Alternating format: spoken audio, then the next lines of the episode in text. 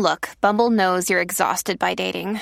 All the must not take yourself too seriously and 6 1 since that matters. And what do I even say other than hey?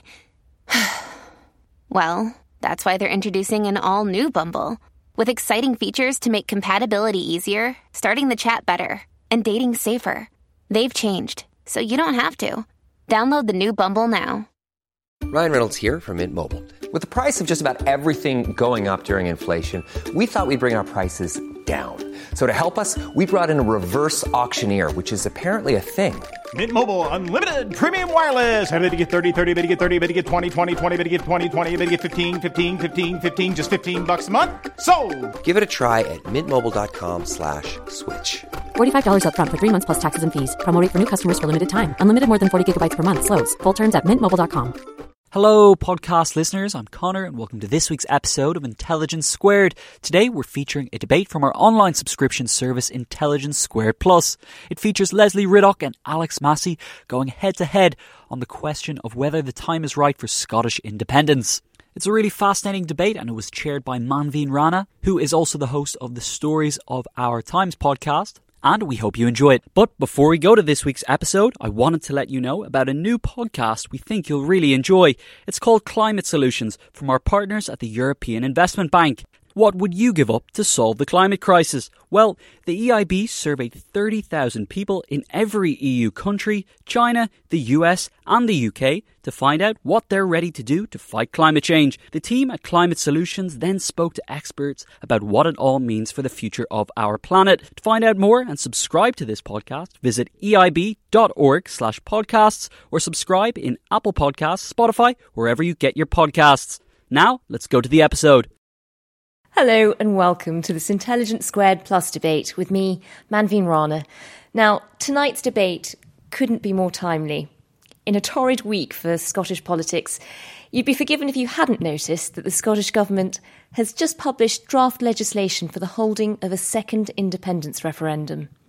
The SNP says it will attempt to pass the bill if the upcoming election in May returns a majority of MSPs who back independence. Despite Scotland voting to remain a part of the United Kingdom in 2014, the UK's decision to leave the European Union has put the question of independence back on the agenda at Holyrood. So, is this the moment for Scotland to go it alone, or would it be better off sticking with the Union? In a moment, our two debaters are going to make their case in their opening speeches. Then I'll be taking your questions and encouraging some debate between them, potentially just stepping in occasionally to keep the peace. At 6:55, the speakers will end the debate with short closing statements and then we'll invite you to all place your final vote and we'll have the results at 7 p.m. Before we kick off, I can just tell you now that as a, a result of the pre-debate vote, at the moment, as things stand, for we've got 14.7% and against 59.2% and with the undecideds at t- uh, surprisingly high 24.6%. So potentially quite a lot to play for. but before, without, without further ado, I'll hand you over to uh, our opening speeches from, to begin with, Lesley Riddoch, who is speaking for the motion tonight. She's a journalist, broadcaster, and activist. She writes a column for the national newspaper and was, was named the 2020 Scottish Independence Campaigner of the Year by the Scottish Independence Foundation. She's the author of many books, including McSmorgasbord, which is harder to say than you'd think, What Post Brexit Scotland Can Learn from the Nordics. Lesley, the floor is yours. Right. Well, it's maybe worth saying actually that I didn't sort of come out of the womb being a great independence supporter. I didn't actually come out of the womb in uh, Scotland or Northern Ireland where I grew up. I was born in Wolverhampton. My parents are from the Highlands of Scotland. We moved to Belfast and I grew up there till about the age of 13 and then came as a bit of an outsider to Scotland. Uh, I went to university at Oxford. I did a postgraduate degree in Cardiff. I went on the BBC's training course. I was meant to be a unionist. I was meant to be sitting within the establishment, and I did. I, I've worked in television, I worked for Channel 4, I've worked for Radio 4, BBC 2, quite a number of parts of of the of of what forms the fundaments, if you like, of Britain. And yet, Really, and, and actually, to be honest, no, uh, independence wasn't a big motivator for me until it became possible. And I think the speed with which uh, we moved rapidly through devolution, which, like many people, I was delighted to see, it seemed like that would be a great move. We quickly became very evident how much was being, well, on the one hand, how much was released by simply having control over some things in Scotland. My parents come from the Highlands. Their family was cleared in Caithness. They're very conscious of land reform. They're not particularly radical people in any other way. And on that issue alone, quite a staggering realization, really, of how being part of the United Kingdom had, had pretty much stifled any kind of progress for, for possibly centuries. It's not an exaggeration to say. There are 32 dukes in the whole of Britain. They all own land in Scotland. Uh, we had feudal land tenure until 2004, the last country in Europe to get rid of it. We had primogeniture, the inheritance of large landed estates by the eldest son, until equally, very recently, the last country in Europe to get rid of that. And that was all on Westminster's watch. We're the last country practically to have national parks. They've been in part of uh, England, set up since the 1950s. The first national park in Scotland was set up in 2004 after the Scottish Parliament. So the blockage of landed forces in the House of Lords has kept Scotland like a play park for the rich. And there was nothing we could do about that until we had a devolved Parliament. I suppose that started me thinking, well, hang on, you know, what else? You look at the possibilities for Scotland. As somebody whose family comes from Caithness and Orkney, I'm very conscious of the renewable industry, uh, energy potential for Scotland. It's enormous. It was big with wind. It's even bigger when it comes to tidal energy and marine energy. I've been quite involved in some of that. Energy is completely controlled by Westminster under devolution because, of course, the great fear is that oil, the oil revenues, if Scots had initially been aware of the size of them and had control over the revenue, would rapidly begin to realise there were different paths we could take, paths very similar to the far more sensible paths taken by Norway. Sadly, that boat has sailed for us, at least on oil.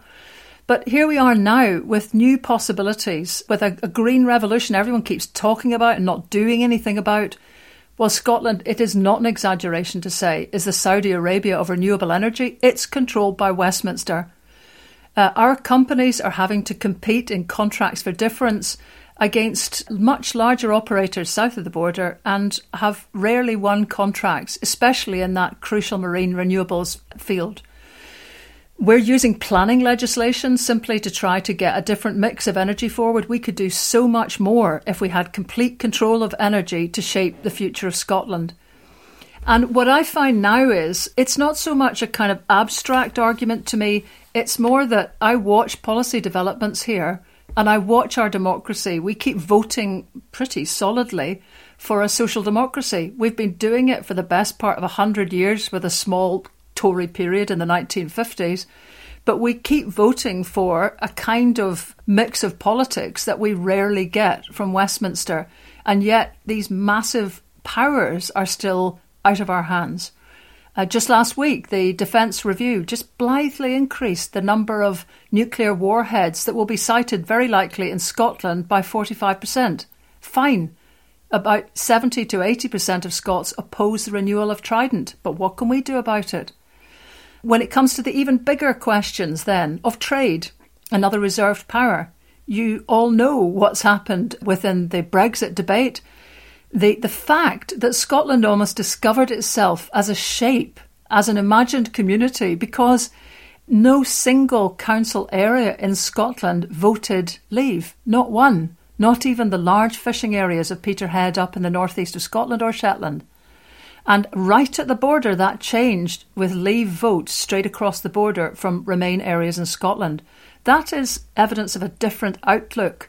And it's an outlook that wants freedom of movement, that's fairly easy ozy about connections with Europe, that doesn't want to take back control necessarily in a kind of self harming way, that looks on aghast at the kind of damage that's inflicted casually on every part of the United Kingdom by a man who's quite prepared to break the law and never somehow be held to account. this just doesn't feel like the kind of democracy we think we're voting for or want. And of course, during the past year, there have been two governments on display because of the COVID crisis. There's been a constant presence by Nicola Sturgeon doing COVID briefings. I know many people think that's unfair, but let me tell you something. If uh, Boris Johnson had a daily presence on Scottish TV screens, his popularity in Scotland would be even lower than it is at the moment, and it's pretty much at rock bottom. So, exposure only helps you if you are conveying a message and projecting an empathy that chimes with people. So there's lots of things that have happened so very quickly, really, since that first referendum.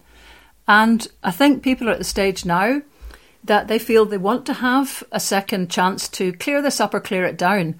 And I, would be honest, I really think for the benefit of Scotland, we need to get to a stage where we know the shape of the of the, the playing field we're in so many debates about the best kind of process for Scotland have been postponed because we don't know what level of powers we'll have. One day, if Gordon Brown is feeling energetic, we might soon be somewhere near federalism. The next day, when he hits uh, the reality of uh, the lack of interest that exists south of the border for that, suddenly that's evaporated again. We might get more powers, we might not. We might have them taken away by a Conservative government that's adopted Henry VIII powers and can undermine essentially the devolution settlement we've got. So I just want to know, as a kind of quite practical person, I just want to know what we're be, going to be living with for the foreseeable future. And to my mind, we've now come to the stage where we know we can do better than what we've seen on display for the last four to five years. There's been a shift, I think, amongst particularly professionals who are aghast at both Brexit and COVID handling. And there's yet been no real independence campaigning since the last referendum. So I'd like to see us make a decision, have a campaign in the light of where we are now. There'll be difficulties for the yes argument as well as some advantages. And that lets us move forward with some confidence in a way, and this might sound a wee bit cheeky in conclusion, that actually gives England and the rest of the United Kingdom, but particularly England, a bit of a reality check and perhaps a slight kick up the posterior, in that an archaic, unmodernised system of government is not going to be tolerated by everyone forever. There is the ability to change, and there could be quite a chain reaction. Who knows? If the Scots take up the possibility that will sit before them after the May election, that ought to, to choose a different path. Thanks so much, Lesley, for that passionate speech and the kick up the posterior. Uh, much appreciated. Clearly, the tiger over your shoulder is like a spirit animal. But now I'd like to call upon Alex Massie to speak against the motion tonight. He's a political columnist for The Times and The Sunday Times, and Scotland editor of The Spectator magazine, and a regular contributor to BBC politics shows like Question Time, The Daily Politics, and Radio 4's Any Questions. Alex, it's all yours. Uh, thank you very much, uh, Manveen, and uh, good evening, everyone. Uh, thank you, Lesley, for your characteristic uh, analysis of the case for, for independence. I suppose in response, I would say that if the motion is the time is right for Scottish independence, then on a very narrow, limited front, one could easily dispense with this by pointing out that now is precisely not the time to be holding uh, further in- referendum on independence. We are in the midst of the greatest peacetime emergency any of us have seen. We have absolutely no idea exactly when or how or in what circumstances life will return to something approaching normality. It is extremely difficult to make any kind of plans for the short term, as anyone knowing anyone who's trying to book a summer holiday this year already knows, let alone in the medium to long term. And so it would, on that front, that narrow front alone, be deeply irresponsible, it seems to me, to ask people in Scotland to vote on the national question once again. It would be asking them to, to, to buy a pig in a poke, to make a judgment about an unknowable future that is even more unknowable in these circumstances than would ordinarily be the case. They would lack the ability, I think, to make a truly informed judgment of it. And they would also lack, I think, the consent to have the argument.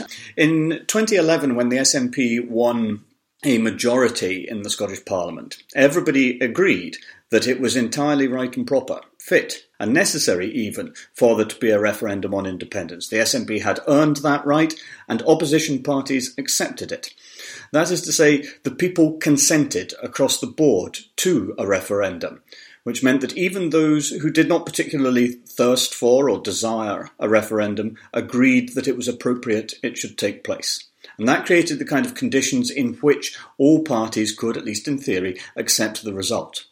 Well, no such consensus exists at present because it is only six years since Scotland voted on independence. And six years is not a long time, even if plenty of things have happened in the intervening period. And it is therefore, I think, reasonable for people, not just those who voted no in 2014, to say that it is too soon to return to the question. Because otherwise, we are left in a situation where, at any point, if at any point there is a majority in the Scottish Parliament that desires an independence referendum, that referendum must take place. So you could, perfectly theoretically at any rate, have one in 2021, in 2023, 2025, and so on and so on, until such time as the people, wearied perhaps by this constant constitutional attritional warfare, vote in a way that the SNP and the Nationalist campaign would like them to. And I'm not sure that that is an acceptable way of going about matters. I think that it is reasonable for people to say, yes, of course we may revisit the question at some point in the future, but it is only a, it is only decent, frankly, to wait uh, until a significant period of time has has elapsed between referenda.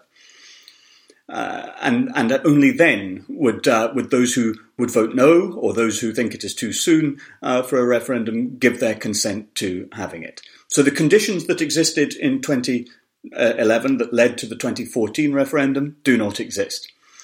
And then what of the prospectus for independence? Even if it were to take place, even if it were to happen, what does it offer me? What does it offer other Scots? I would suggest there are three uh, things to consider here. First, the question of identity. Second, the question of prosperity. And third, the question of necessity. On the first of these, independence makes neither me, nor Lesley, nor anyone else any more Scottish than they are at present. It delivers precisely zero in terms of additional identity because we are, whether we like it or not, uh, exult in it or are sometimes frustrated by it. We are unavoidably Scots, and there is nothing we can do about that.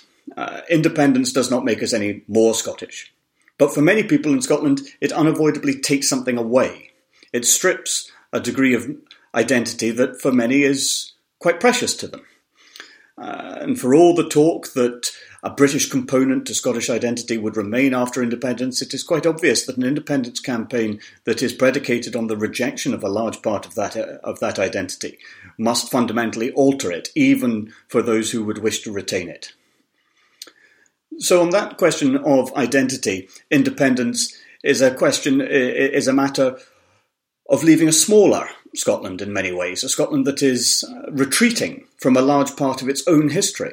Because there is a compelling argument as well, it seems to me, that the United Kingdom, for better, for worse, for uh, in richness or in, uh, sickness or in health and all the rest of it, is Scotland's creation much more than it is anybody else's. That without Scotland, there is no United Kingdom.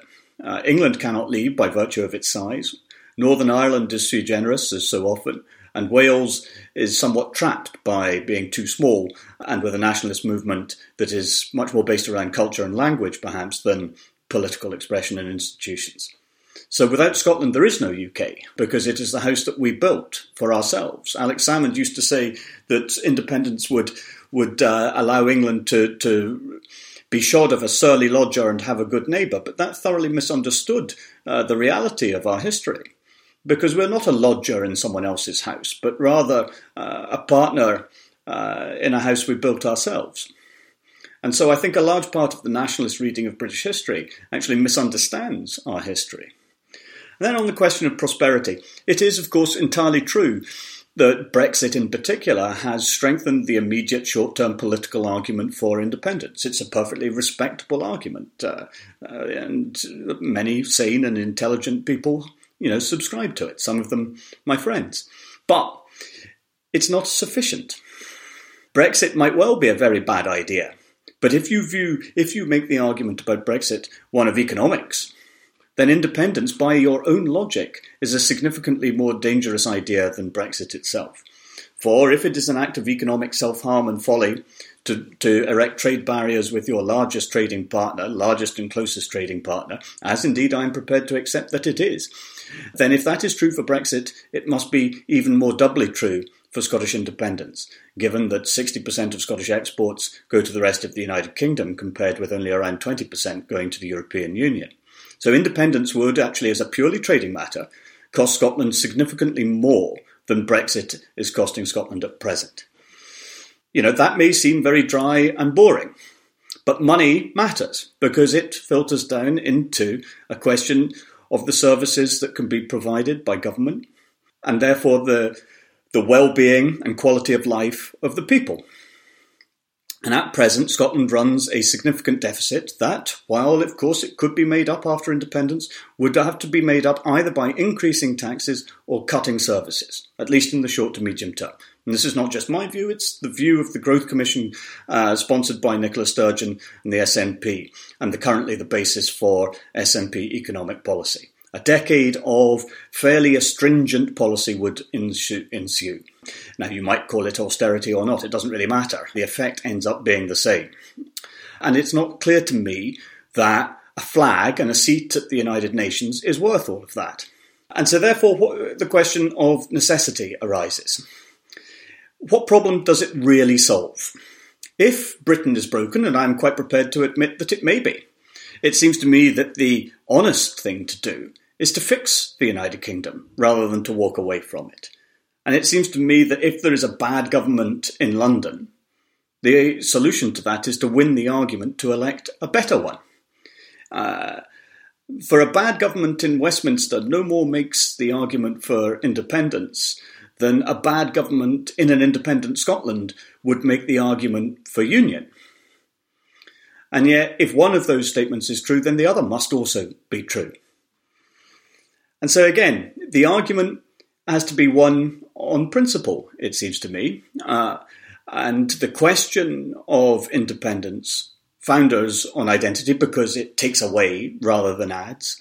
It founders on prosperity because it takes away rather than adds prosperity. And it founders on necessity because there are very few problems that really make a massive difference to the lives of people of Scotland that cannot already be solved. Independence is not some sort of magic toolkit that suddenly allows for the uh, MacGyver like solving of any problem that presents itself.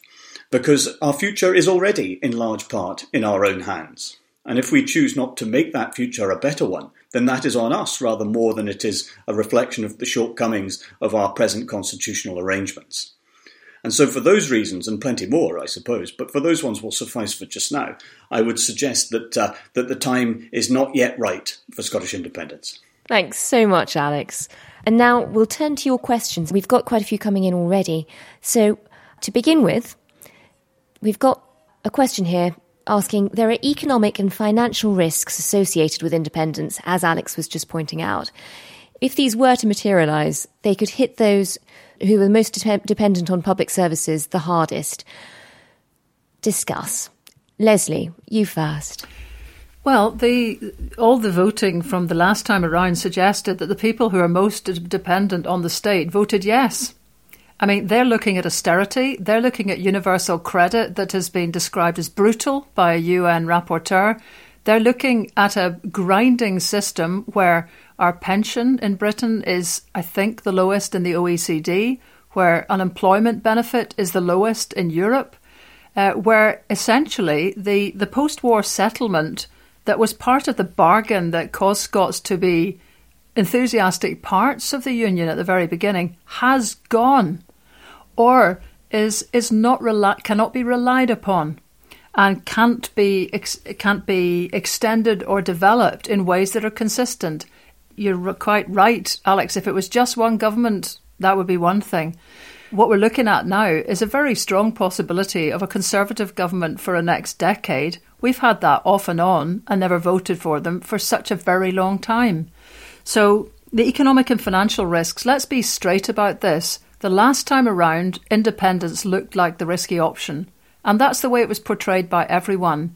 Now we've got two risky options quite evidently. We've lost 40% of our exports through Brexit. We've got no flexibility at all within the United Kingdom in contrast to our neighbours. We've got a system that we know will not change. This is what we're going to be stuck with. And come on, Alex, the idea that Scots who, who form about 8 to 9% of the British population, that tail can wag the dog, is absolutely ludicrous. We can't make any inroads at all unless we basically are speaking the language of the Westminster parties.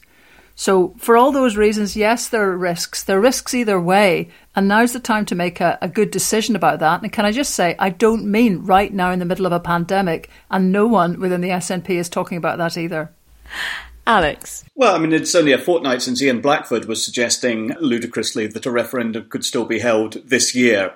And only a month since Michael Russell, the SNP's constitution minister, was saying that yes, of course, a referendum could be held this year. Now, I am quite happy to accept the argument that SNP politicians are treating their own supporters as though their supporters must be fools. But, you know, uh, it's not the sort of thing sensible, grown up po- politicians and political parties do. You know, if you're going to be presenting a, a revolutionary prospectus as, the, as independence is, then it seems to me that you have some duty to do so honestly. So when it comes to things like the economics and so on, you have to say, well, where is the extra £10 billion a year going to come from?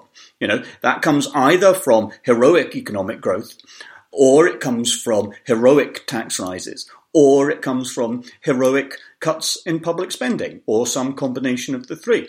But of course, we do not receive such honesty from the SNP. I, I, have no objection to independence as a theoretical matter in many respects, but I do object to the fraudulent manner in which the case is so frequently put forward.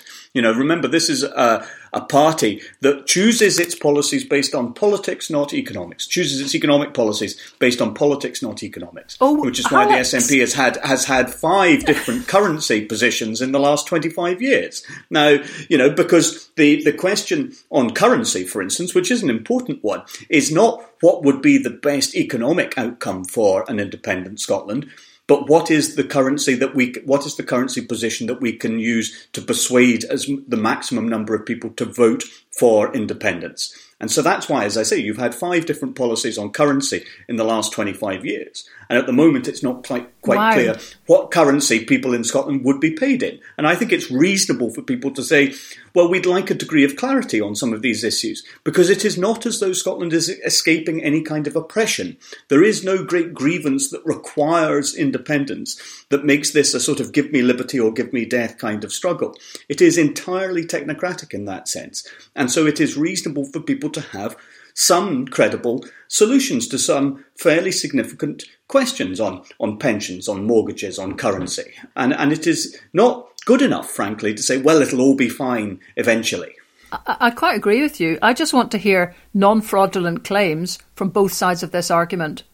And, you know, everything I'm hearing from you, I'm hearing Boris, I'm hearing Boris, I'm hearing Boris. And, you know, that's a difficulty, really, that we're dealing in a situation well, where there are. Well, wait a minute, Alex. If you're confusing me I, with the Prime Alex, Minister, I did I actually. Think, you know, um, and you're confusing you know. with Mike Russell and Ian Blackford.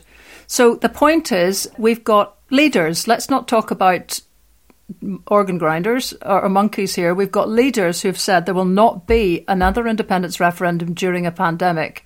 So that is the situation.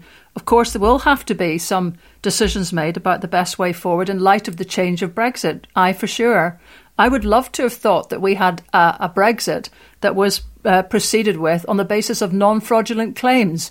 I don't even want to start well, sure. talking about the side of buses, and I'm not holding you personally accountable for it. Mm. But I don't want to live in that kind of democracy very, very much longer. The thing I would like to say is, of course, you're, you're talking about there not being a grinding grievance that we're having to escape, and that's true. But that's what characterises Scotland's uh, push for independence as being quite different. It is a civic event sort of thing. So in the, in the past, independence has nearly always been about a religious kind of minority, a linguistic cohesion within a group of people who feel different. And strangely, and perhaps this dents the cause for Scotland and, and the ease with which you can be seen as, as distinctive, the Scots are not linguistically different. We're not religiously different. We just keep having this irritating habit of voting for a social democracy we never see. So this is a new kind of thing. Okay, it is. And it may unravel more states than just this one, but you can't put this genie back in the bottle. It's not going to result in a referendum. If there is another independence referendum and it's lost, I can't see, but it's not up to me. It's up to the people of Scotland. I can't see a push for it for a very long time. But we need to be able to clear up or clear down while we can still craft a different shape of society and not have something rebuilt by people we expressly voted against. Lesley, uh, But on, if you look on- at- but if you I'm going to interrupt, oh. but on Alex's earlier point, we've actually got a question from the audience here, which asks the same thing. It says, "Why do nationalists say little or nothing in public about their plans for the currency? What are yours?" Well, can I just can I just say that I took up this invitation when it actually had four more people involved in it, including someone who was an actual economist. And your colleagues will know that I was quite reluctant to be ending up having to do an entire event where, as a non-economist, I have to come up with currency options. There are options that are there for any country, and in recent times, like the likes of Estonia that became independent 30 years ago, went through setting its own currency up, pegging with the Deutschmark, and then joining the euro. Now, you know, that does throw immediately all sorts of kind of alarm bells to people because you might have to change your ideas about what works for a currency. There is a question about admission to the EU and whether they will be hard line on a lot of the requirements that other entrants, including Sweden, uh, who entered in 1986, have not yet complied with. That could change. That's true. There is an option for Scotland to consider joining the halfway house of the EEA, which Norway and Iceland are in. It allows access to the single market. It doesn't put you in the customs union. That might be easier in terms of borders.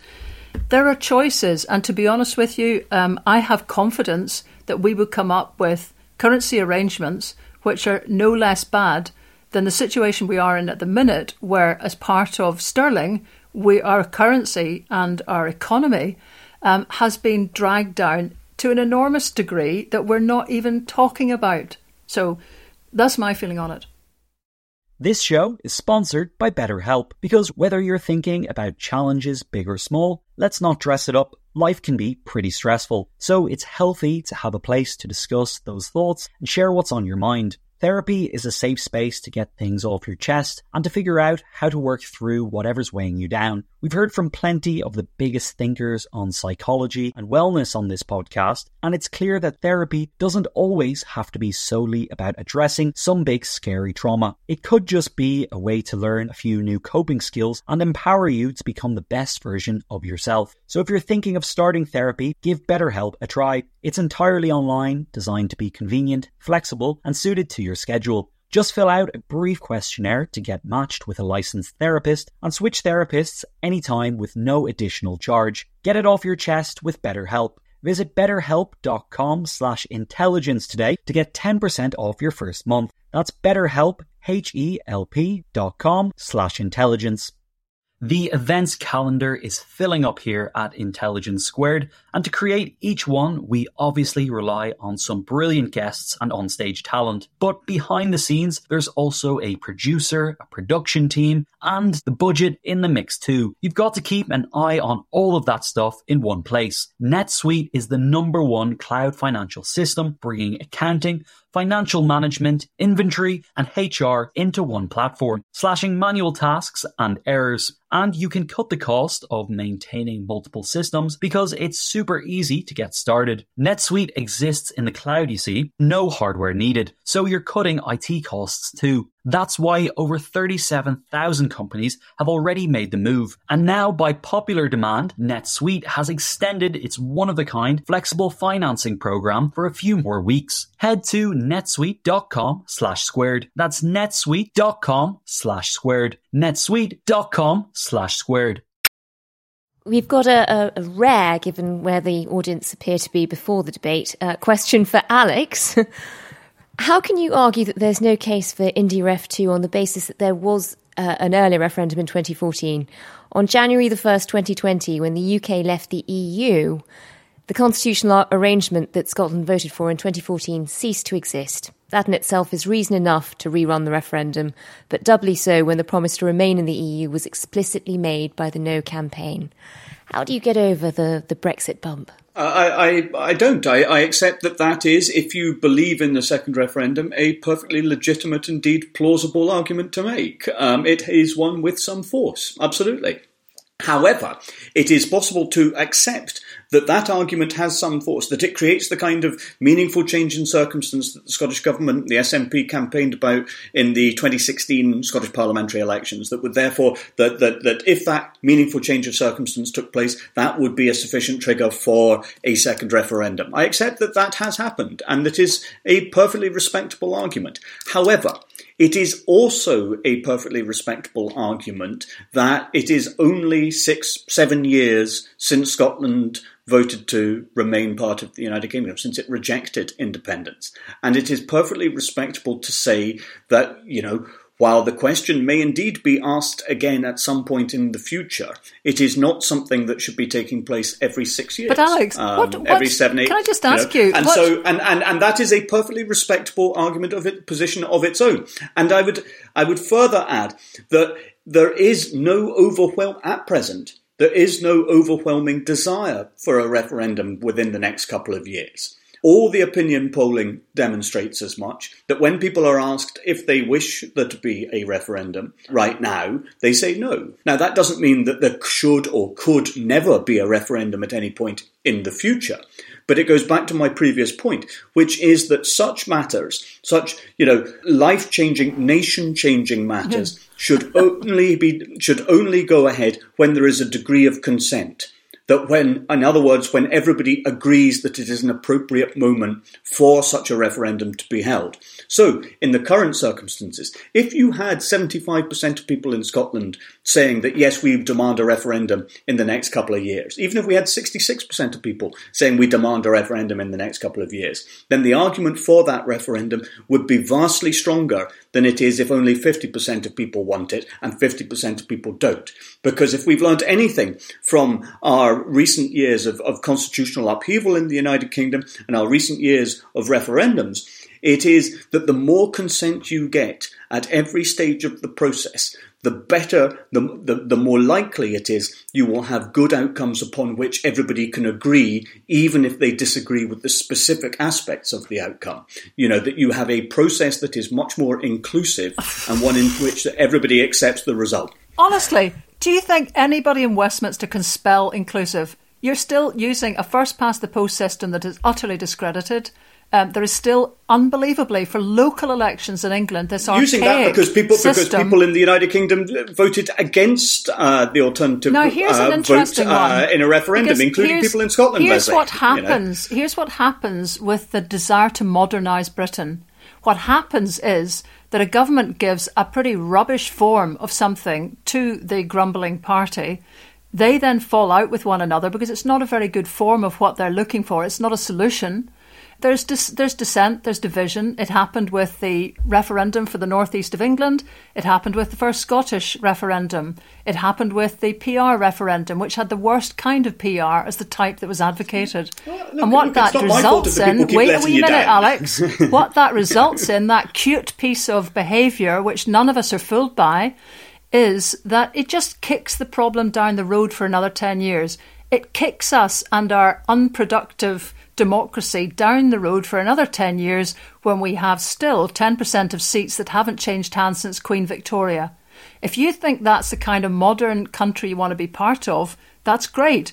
But but here's the, the difficulty: Scots keep voting otherwise. You can talk about opinion polls till the cows come home, but I would like to know one thing from you, which is why are we bothering to have a Holyrood election in May when you're saying the outcome can never be that the result dictates a demand for another independence referendum.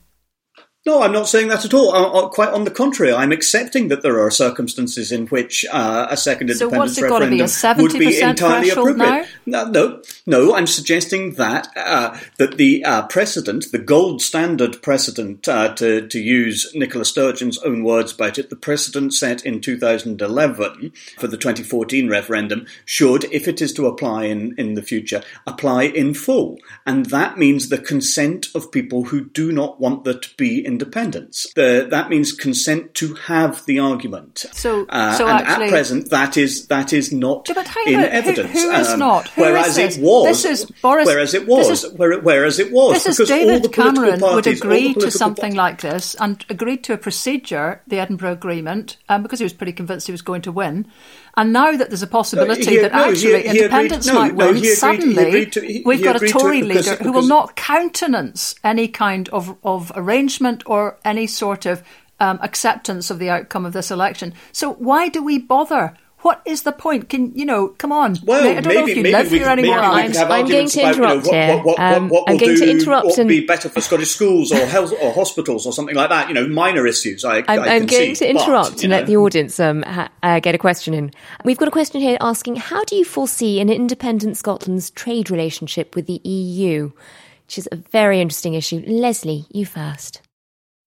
Well, the wee book that you were talking about there with the impronounceable name um, is partly because I've, I run a wee think tank called Nordic Horizons. It's we've taken an interest for ten years in taking speakers over from these tediously successful small countries, which are never focused upon, generally speaking, by commentators who tend to look towards Germany, France, the big countries. You know, the the Nordic countries are all AAA rated. They do extremely well, and they're the most equal countries on earth. They have the highest levels of trust between citizen and government. You might think you might be passingly interested in how that all works out. So, to me, the the kind of uh, way that we might be looking for the future. You know something? I've completely forgotten the question you asked me there. Just trying to work out what an independent Scotland's re- trade relationship. Oh, trading. Yes. So, I mean, yes, w- w- that- for a start, would you There's- would you sort of foresee membership of the EU? Well, I personally speaking, I would like us to have a proper debate on that. I mean, there was sixty-two percent yes the last time round for, for for remaining in the EU. Do you think Um, the EU would I be as the- amenable? Yes, and I think you'll see quite soon, actually, a, a, a bit more of a kind of encouragement from the EU and from the European side that getting Scotland back, an energy rich, progressive set of people who've already, despite all the propaganda from within Britain, have just have, have declared their European credentials. Why wouldn't you want that? I mean, that that's an attractive proposition, as it is for EFTA, the other trading bloc who are our neighbours, Norway and Iceland, um, would would I think welcome Scotland in a way that EFTA were very hostile to the idea of the huge and very marketised United Kingdom joining that group. So I think we've got options. They won't be hassle free. Quite evidently, there's nothing at the moment in Britain that's hassle free. Alex? Yeah, uh, they won't be hassle free. Well, that is undoubtedly true. And yet, you know, current Scottish Government policy, current SNP policy is to rejoin the European Union. That's fine. But to rejoin the European Union on the presumption that Scotland will get absolutely everything it wants without having to sign up for anything it dislikes. So, for instance, Scotland will have some kind of unique formulation when it comes to the common fisheries policy. We will sign up for a reformed common fisheries policy, but we will not accept the common fisheries policy. You know, now this is nonsense, nonsense on stilts. Uh, In the same way as when it comes to currency, we will sign up to that. We will sign on the little dotted line that says, yes, we commit to joining the euro one day, but secretly our fingers are crossed while we're doing this because we have no intention of doing so. Um, I'm not sure that that's the best way. You know, the, if you're wanting to join a club, the best way of, of starting your membership and so on is by is by telling uh, its existing members that you have no intention of following their rules. However, um, the broader point is not so much on the particulars of EU membership or trade with the EU,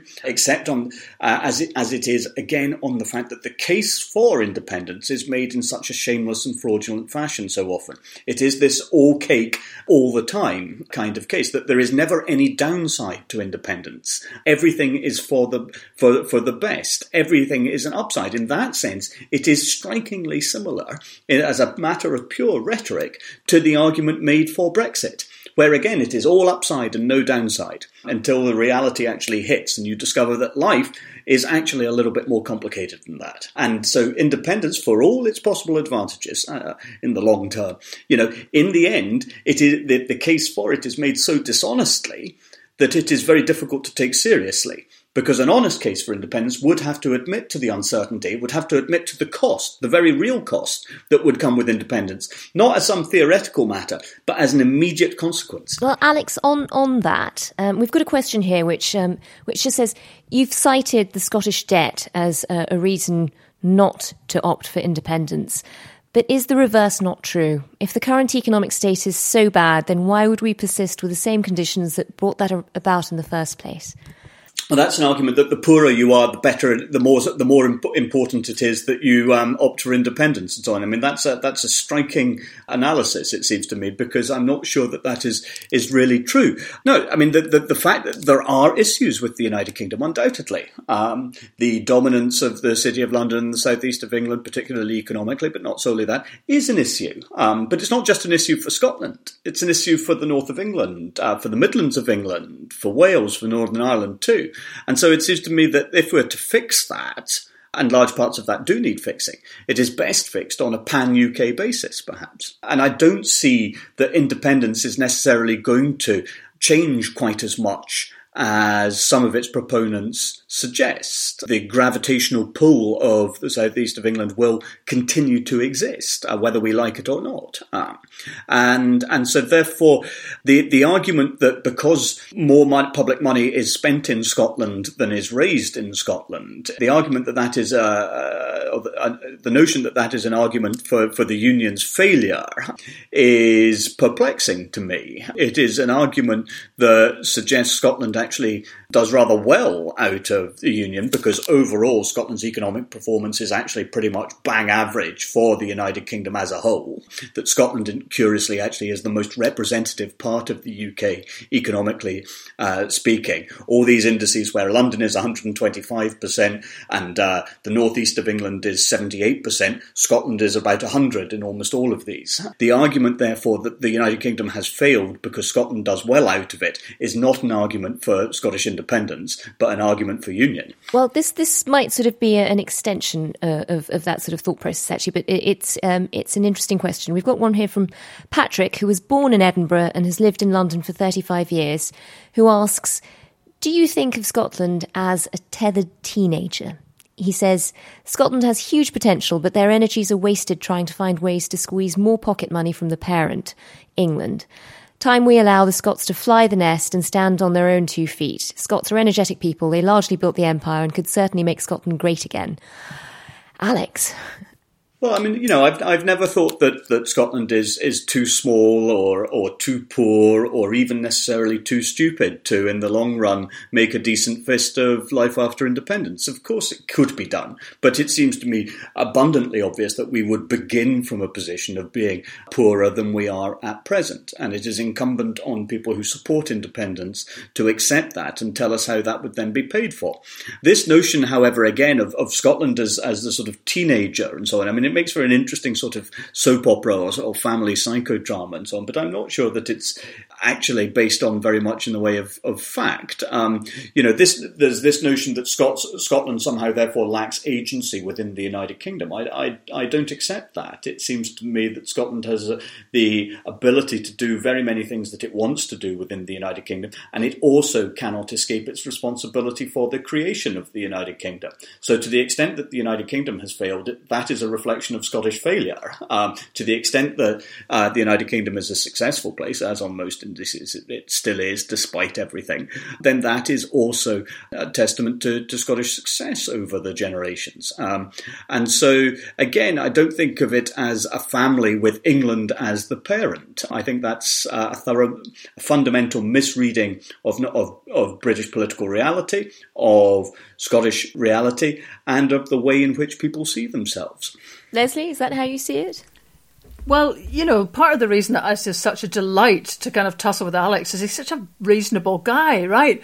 And he is not typical of the snottiness that can sometimes be connected with the mother of parliaments, which, despite the fact, I'm sorry it seems to annoy everyone so much, is so chronically mis unrepresentative, which has the second largest unelected chamber in the world and still dares to call itself the mother of parliaments.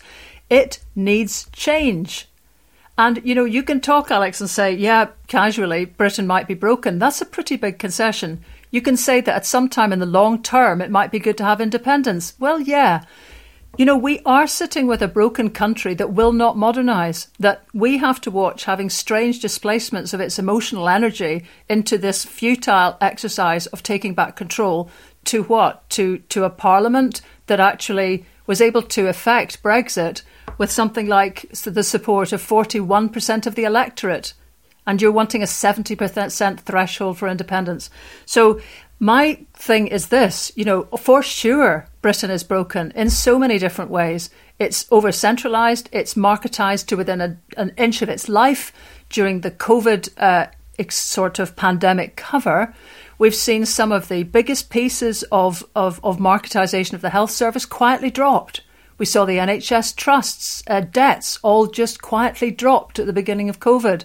We're now seeing the GP commissioning system dropped the, the whole of the privatisations that were brought in by Margaret Thatcher, some of them have been withstood in Scotland, and yet, actually, to comply with the internal market bill, to be able to get us a trade deal somewhere, we might see our water privatised just to fit in with a pattern devised beyond our shores. So, for sure, Britain is broken. I don't see the way that England and English voters are going around fixing it as being a very likely one to work and to modernise us, because that's what we really need.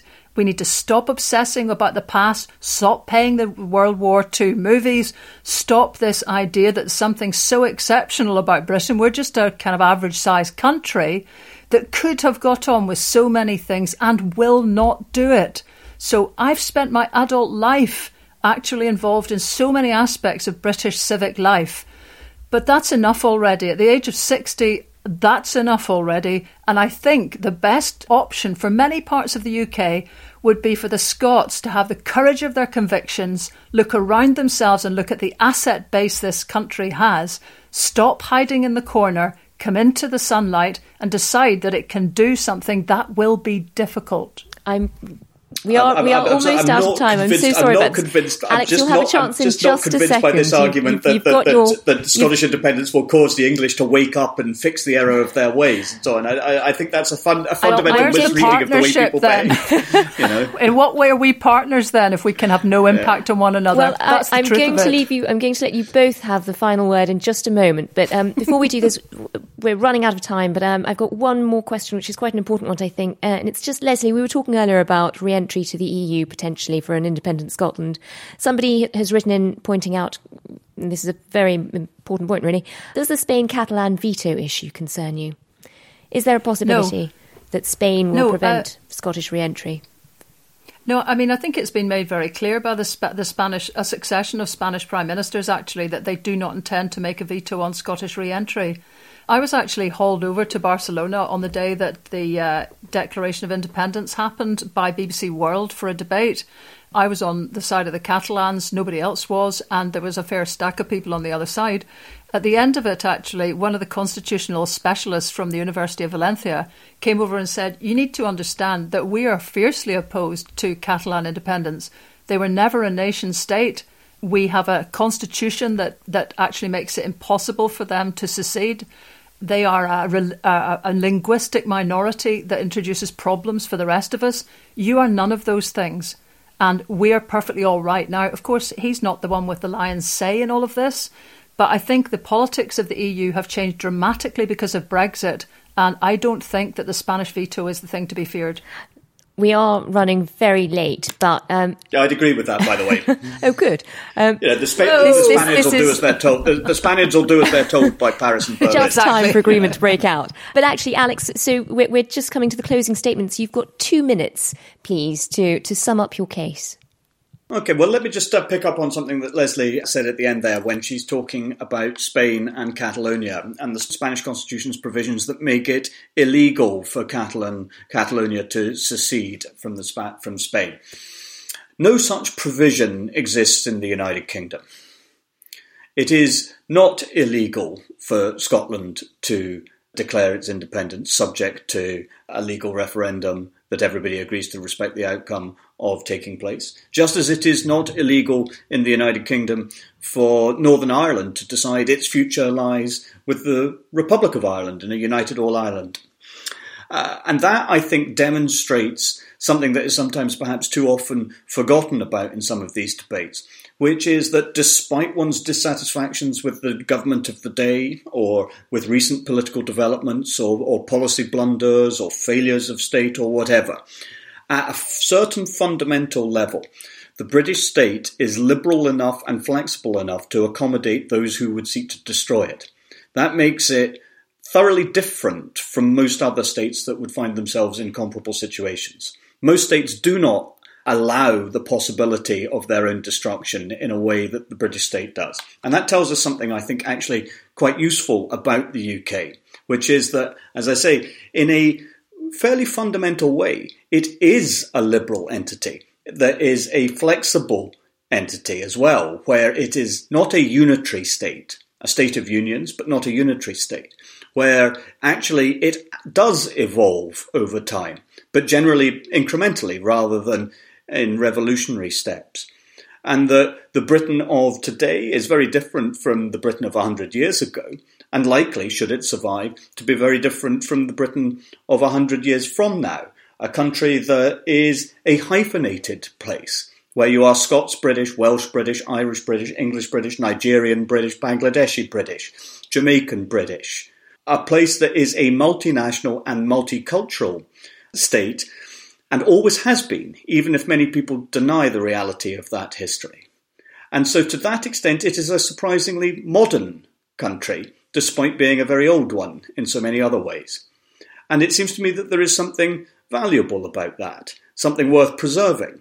And that means that whatever riches or opportunities Scottish independence might afford, or new adventures it would allow us, it would still be a loss, a diminution of us, a rejection of something that is quite unusual, not just in European terms, but in global terms.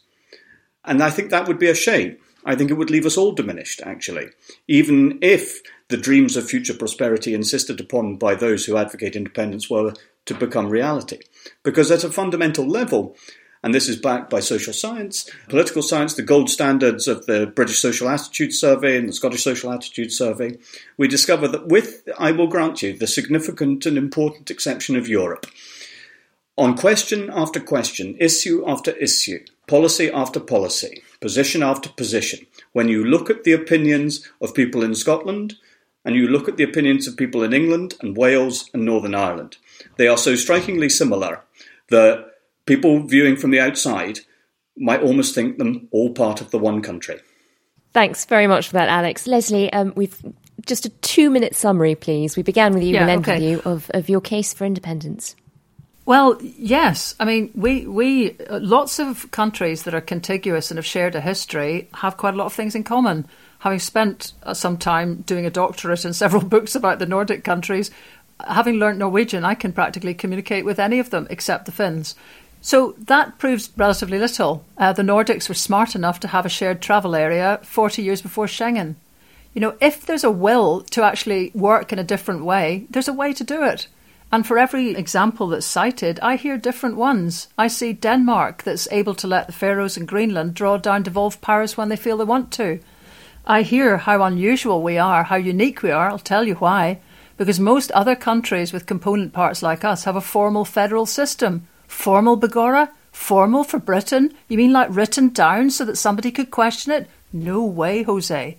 So the thing that's unique about us is we are sitting in this limbo land where at any time the centre can decide to just call the parts back under its command. Uh, where we need to be is having moved forward to a federal solution. We should have had that from the start. Where we are exceptional is that we have neither. We are not the world's most far powerfully devolved parliament. In Scotland, we never will be. We'll never be federal, so we've got a choice. It's the status quo or independence. The exciting possibility, and Alex is right, there are lots of similarities. The strongest similarity in opinion poll after opinion poll, when you drill down, is between the people of Scotland and the people of London, who are actually quite progressive as well. So I'm saying to you, if you want to come to somewhere that feels like home to you, that's voting Remain, that wants to be part of freedom of movement, that embraces and looks to an outward looking kind of country, then actually the answer is Scotland. And I suspect we will have quite a, a large input of people from the south when we actually take the plunge and set up a new state.